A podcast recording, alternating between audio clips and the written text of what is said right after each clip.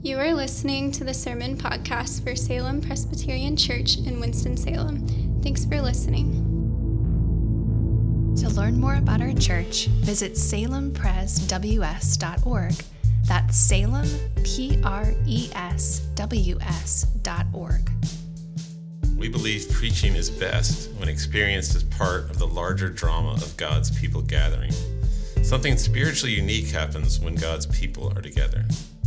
We meet each Sunday to let the liturgy shape us, to hear preaching, and to take the Lord's Supper. And these acts are more robust when done together. Join us Sunday evenings at 5 p.m. in downtown Winston-Salem at 600 Holly Avenue.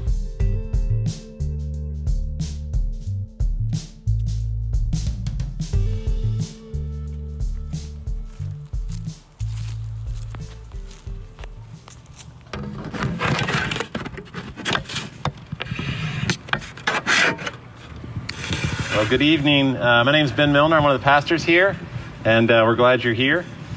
We're looking at the book of Genesis, and the theme of Genesis, you could say, is summed up in verse 14. I'm just going to hold this thing.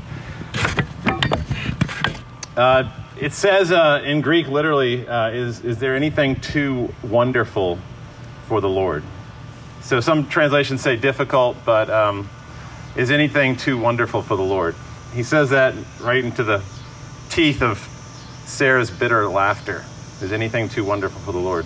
The book of Genesis is about this God who's so wonderful that he creates this whole world of hospitality, this new family that the kingless just became a part of, a family that is supposed to be defined by hospitality and welcome. Right in the middle of this empire that is filled with the opposite, with hostility that is highly protected, a fortress empire where you don't let anybody in, of exclusion and xenophobia, and get out of my space, get out of my country. You know, in that empire, God comes in, he's like, I'm going to create a community that is hospitable. Is anything too wonderful for the Lord? And what he's doing in this passage is he is welcoming Sarah and Abram into his world, into his lifestyle, into the kingdom lifestyle. And you see in the way that Abraham welcomes these three visitors, you see the hospitality already being generated by God. And then you also see after that story the way that God then welcomes Sarah into this this hospitality, by drawing her out of herself and into the story. And finally, and I'm not going to get into this last part, I didn't have time, but you see the way that affects Abraham. Because Sarah just began to read that part about how he then begins to pray for his arch enemy, Sodom and Gomorrah, where his nephew Lot had been captured, and they were basically trying to kill them. The people of Sodom and Gomorrah were trying to kill Lot and his family. But you see Abraham pleading on their behalf, interceding with God for these cities that hate his people. And so you see the way that God is bringing Abraham into his own world, his own kingdom of intercession and hospitality. In verse 17, God says, should we show him what we're up to? And the answer is yes. We want him to be a part of what we're doing. And you see him learning how to do that in this story of the welcome of the visitors. So those two things. First, the way that Abram welcomes the visitors. And then second, the way that God welcomes Sarah into his plan, into his story. So first of all, we have to go back to Genesis 17. And we didn't preach that. Last week I preached on Genesis 15. But in Genesis 17... it was what Austin was talking about with the baptisms. God tells his people, I want you to circumcise all of your children and your male children. I want you to circumcise. And that circumcision will be a mark that they're part of the kingdom of God and not the empire. And so it's a sign of the covenant, we call it, which baptism replaced circumcision when Christ came as the new sign of the covenant. But this mark of circumcision was obviously more permanent than even a tattoo. You know, we might get a tattoo. If you're a member of a gang or something like that, you would get a tattoo or maybe a scar, you cut yourself like a, well, circumcision is way beyond that. It is a permanent mark. This child is a child of the kingdom. And in Colossians 2:11, Paul uses this very graphic, kind of almost cringeworthy phrase. He calls circumcision a stripping away of the flesh. A stripping away of the flesh. And the flesh is, throughout the Bible, the flesh is a metaphor for, you could say, the empire, or all that is hard-hearted and tight-fisted and closed off and shut down. And so circumcision is a way of creating a soft heart, stripping away the flesh, creating a soft heart. A circumcised life would be like a house that is highly porous. You know, not a house where the shades are all drawn, the door's locked. It's always, the lights are off inside. This will be a house where the windows are open, the door is always open, the breezes are blowing through, the fans are going, the sun is shining in. That is what the life of someone who is circumcised is supposed to look like. So that was back in chapter 17 where he circumcises his children. Now in chapter 18, we see kind of the life of what a circumcised life would look like, this hospitality. So here's how the story goes, and you should try to picture this story. It's so graphic. It would make for a great scene in a movie. You have Abram sitting at the door of his tent by this little grove of trees, which I think this would be a great depiction of the Oaks of Mamre. We don't really know where that is exactly. These aren't oak trees. I don't think. Those might be oak. But anyway, it's like this beautiful little grove of oak trees in a very hot climate, desert climate. And there's a little grove. These are the Oaks of Mamre. And then there's imagine a tent, and there's Abram in his tent, and he's looking out. And then this is the great nation that God promised him, right? This is all that Abram can see right now of this great promise that God made him. I will make a great kingdom of you. I will make a nation of you. And right now, Abram's like, all I've got is the Oaks of Mamre. That's all I've got. Not much at all. So he's sitting there. By the way, he's in pain, right? Because he just got circumcised. So chapter 17, he got circumcised. He's in pain. It's the heat of the day. He's sitting there in his tent.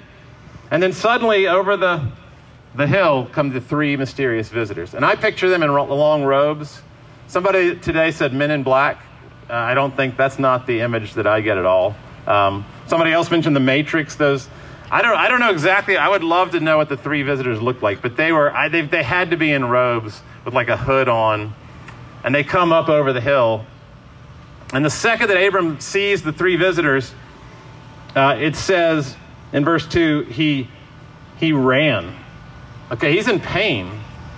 And in the ancient Near East, you didn't run if you were a great patriarch. If you were the father of the household, you would never run. That was undignified. They wore these long robes.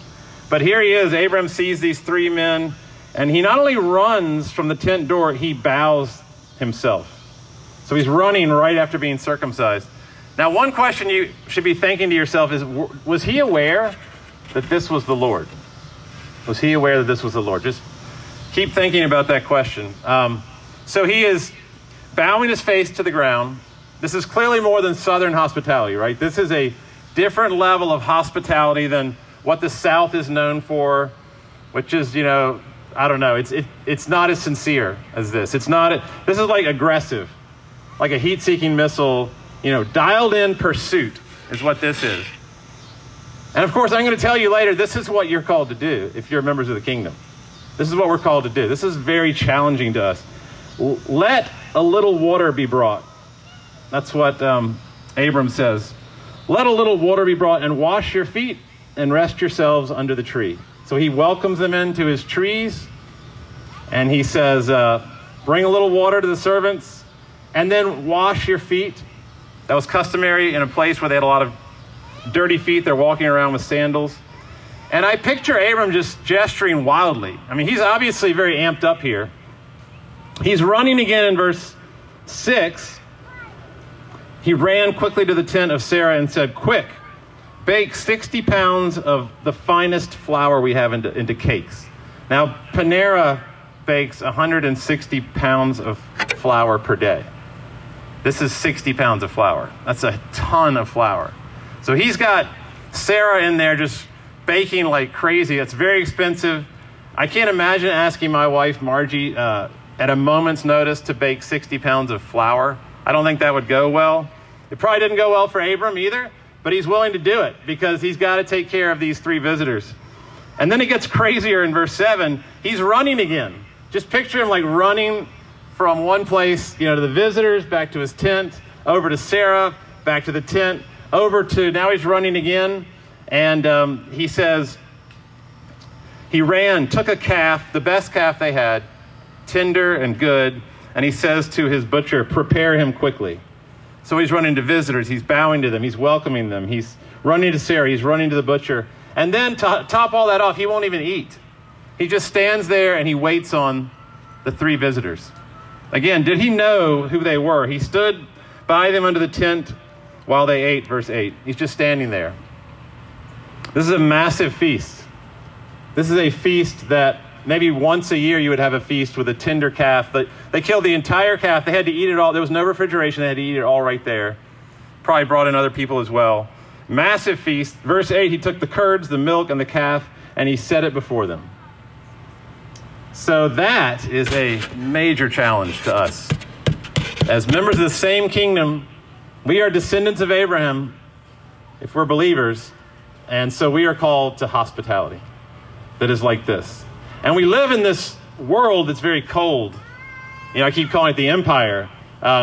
We see in the next chapter, in chapter 19, when they go to Sodom and Gomorrah, the great sin of Sodom and Gomorrah is that they came to the town square and nobody welcomed them. Not only did they not welcome them in the town square, they said it's dangerous. You don't want to go to the town square. Same thing happened in the book of Judges hundreds of years later. That's one of the greatest problems in Israel is that they were not hospitable. They did not welcome people. That's when you know a society has really gone downhill, when there's no more hospitality. And do we not live in a culture right now that is the opposite of hospitable? I mean, how many people are in each other's homes? How many people are in each other's homes? Neighbors,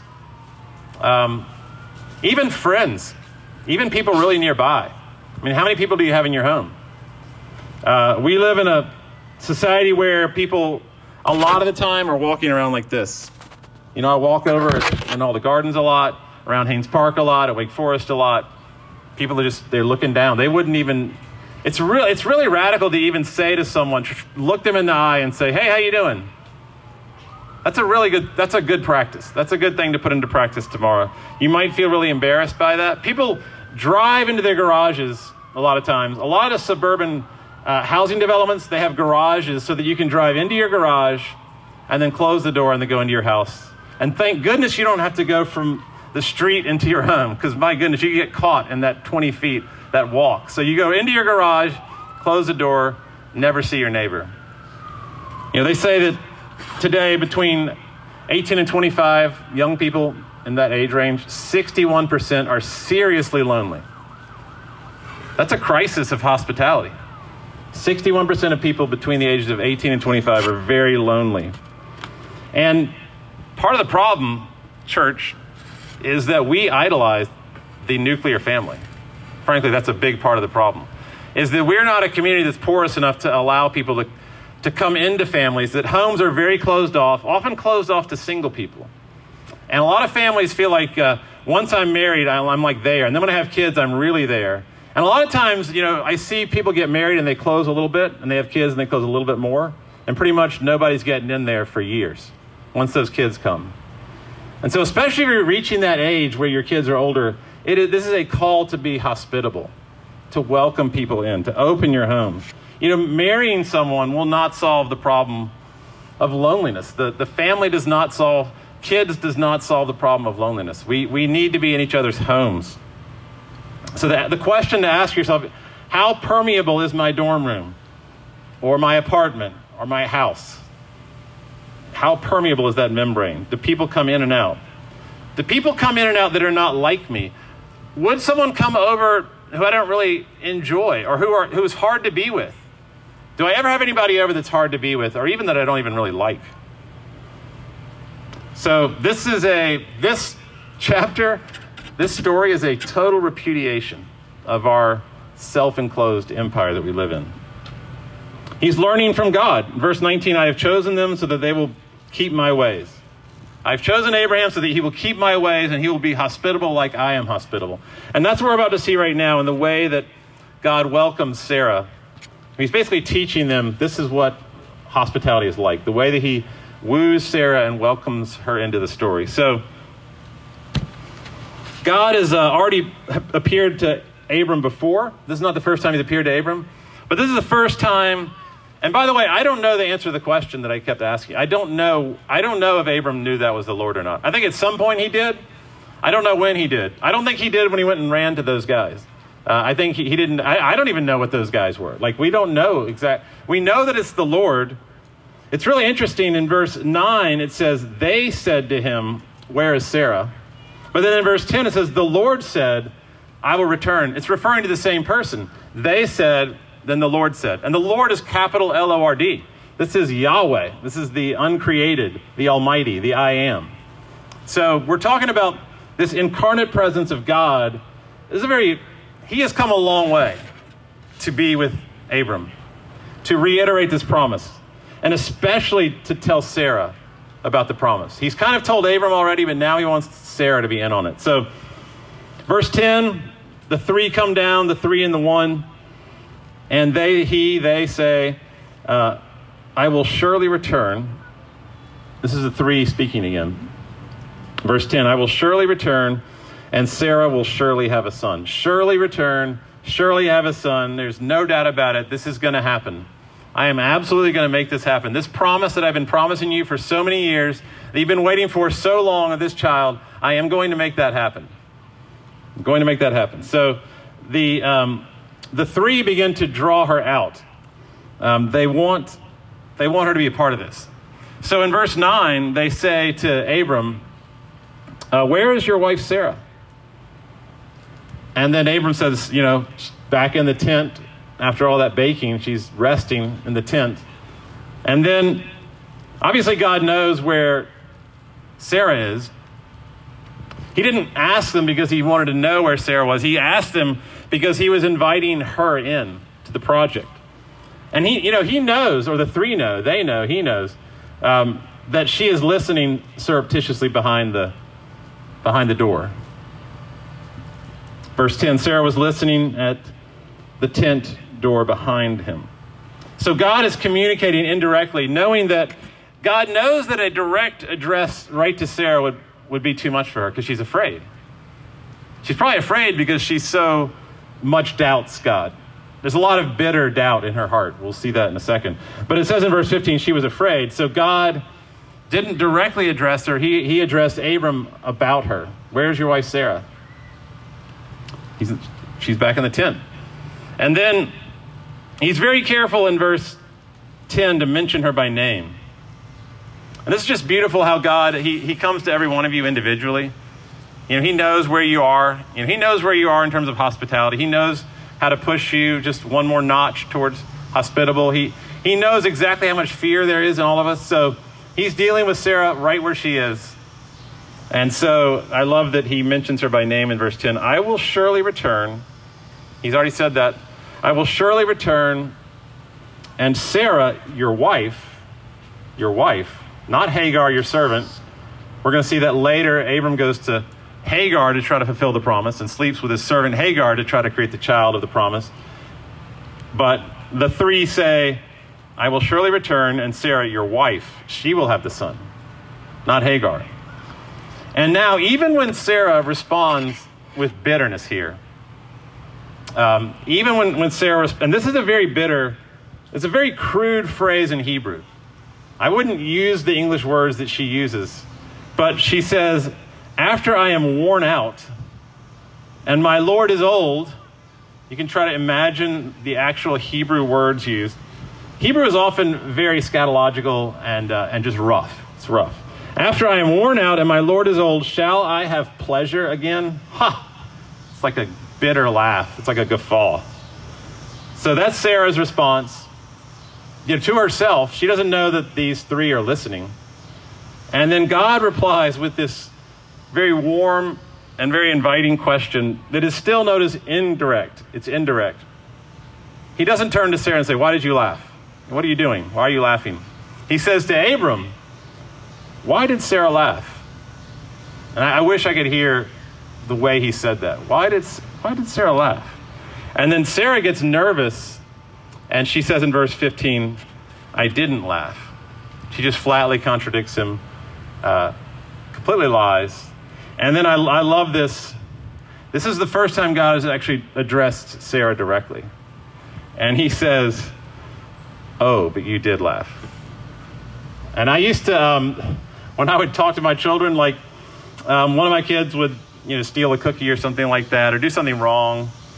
And I was like, why did you steal that cookie? And they'd be like, I didn't steal that cookie. And I would say, oh, but you did steal that cookie. My favorite parenting lines. I highly recommend it. It's just, you just say, oh, but you did. And that's what God says to Sarah. It's like, it's not a guilt trip at all. It's like a mathematical statement of fact. Oh, but you did. You did. And it's one of my favorite lines from God in Scripture. And I would love to see the expression on God's face when he said that. But the reason he said that, the whole dialogue with Abram and Sarah here, is to welcome her into the story and say to her, is anything too wonderful for me, Sarah? You're laughing, you're bitter, you're hopeless. There is nothing that is too wonderful for me. And I love you, and I'm going to give you a child, and I don't care if you laugh. Have you ever felt that level of wonderful about God, that God is that wonderful, to the point where you're laughing, and you're laughing and crying at the same time because God is so wonderful to you? That's what he wants. That's where he wants you to get, where that question, is anything too wonderful for the Lord? And you say, no, nothing is too wonderful for the Lord. I know he can do it. I have so much bitterness and doubt in my heart, so much anger in my heart, but there is nothing too wonderful for the Lord. When the child came in chapter 21, I love this part. When the child came, this has got to be so intentional by Moses. I mean, amazing writer. It says that Sarah laughed again. She laughed again. And this is chapter 21, verse 6. But this was not a cold and cynical laugh. This was a completely different kind of laugh. This is a wonderful laugh. This is a laughter that would be filled with tears and screaming. And she says in verse 6 of Genesis 21, God has brought me laughter, and everyone who hears about this will laugh with me, will laugh with me. And I would love to see the expression on her face and the tears of joy. And she would take her little baby, laughter, right? Isaac means laughter. She would take him around to all of her neighbors and say, can you believe it? At my age, Isaac, laughter, just running her around the village to all the strangers, Is anything too wonderful for God? Do you see this? God is welcoming her into the story. And just radical hospitality in the face of our unbelief. This week at the prayer meeting, my wife compared it to luring a wild dog into your home. Just kind of a wild dog that's like going back and forth. Maybe it takes months to lure that dog. We're like the wild dog that God is trying to lure into his home so he can love you and pick you up and clean you and hold you and tame you. We are invited to welcome people. Not only does God welcome us, then he calls us, come, bring other people in. It's like handing out $100 bills. It's fun. It's enjoyable. Join me, be like me, and welcome people in. And that's what we see at this table. It's kind of an ugly table. It's a preview.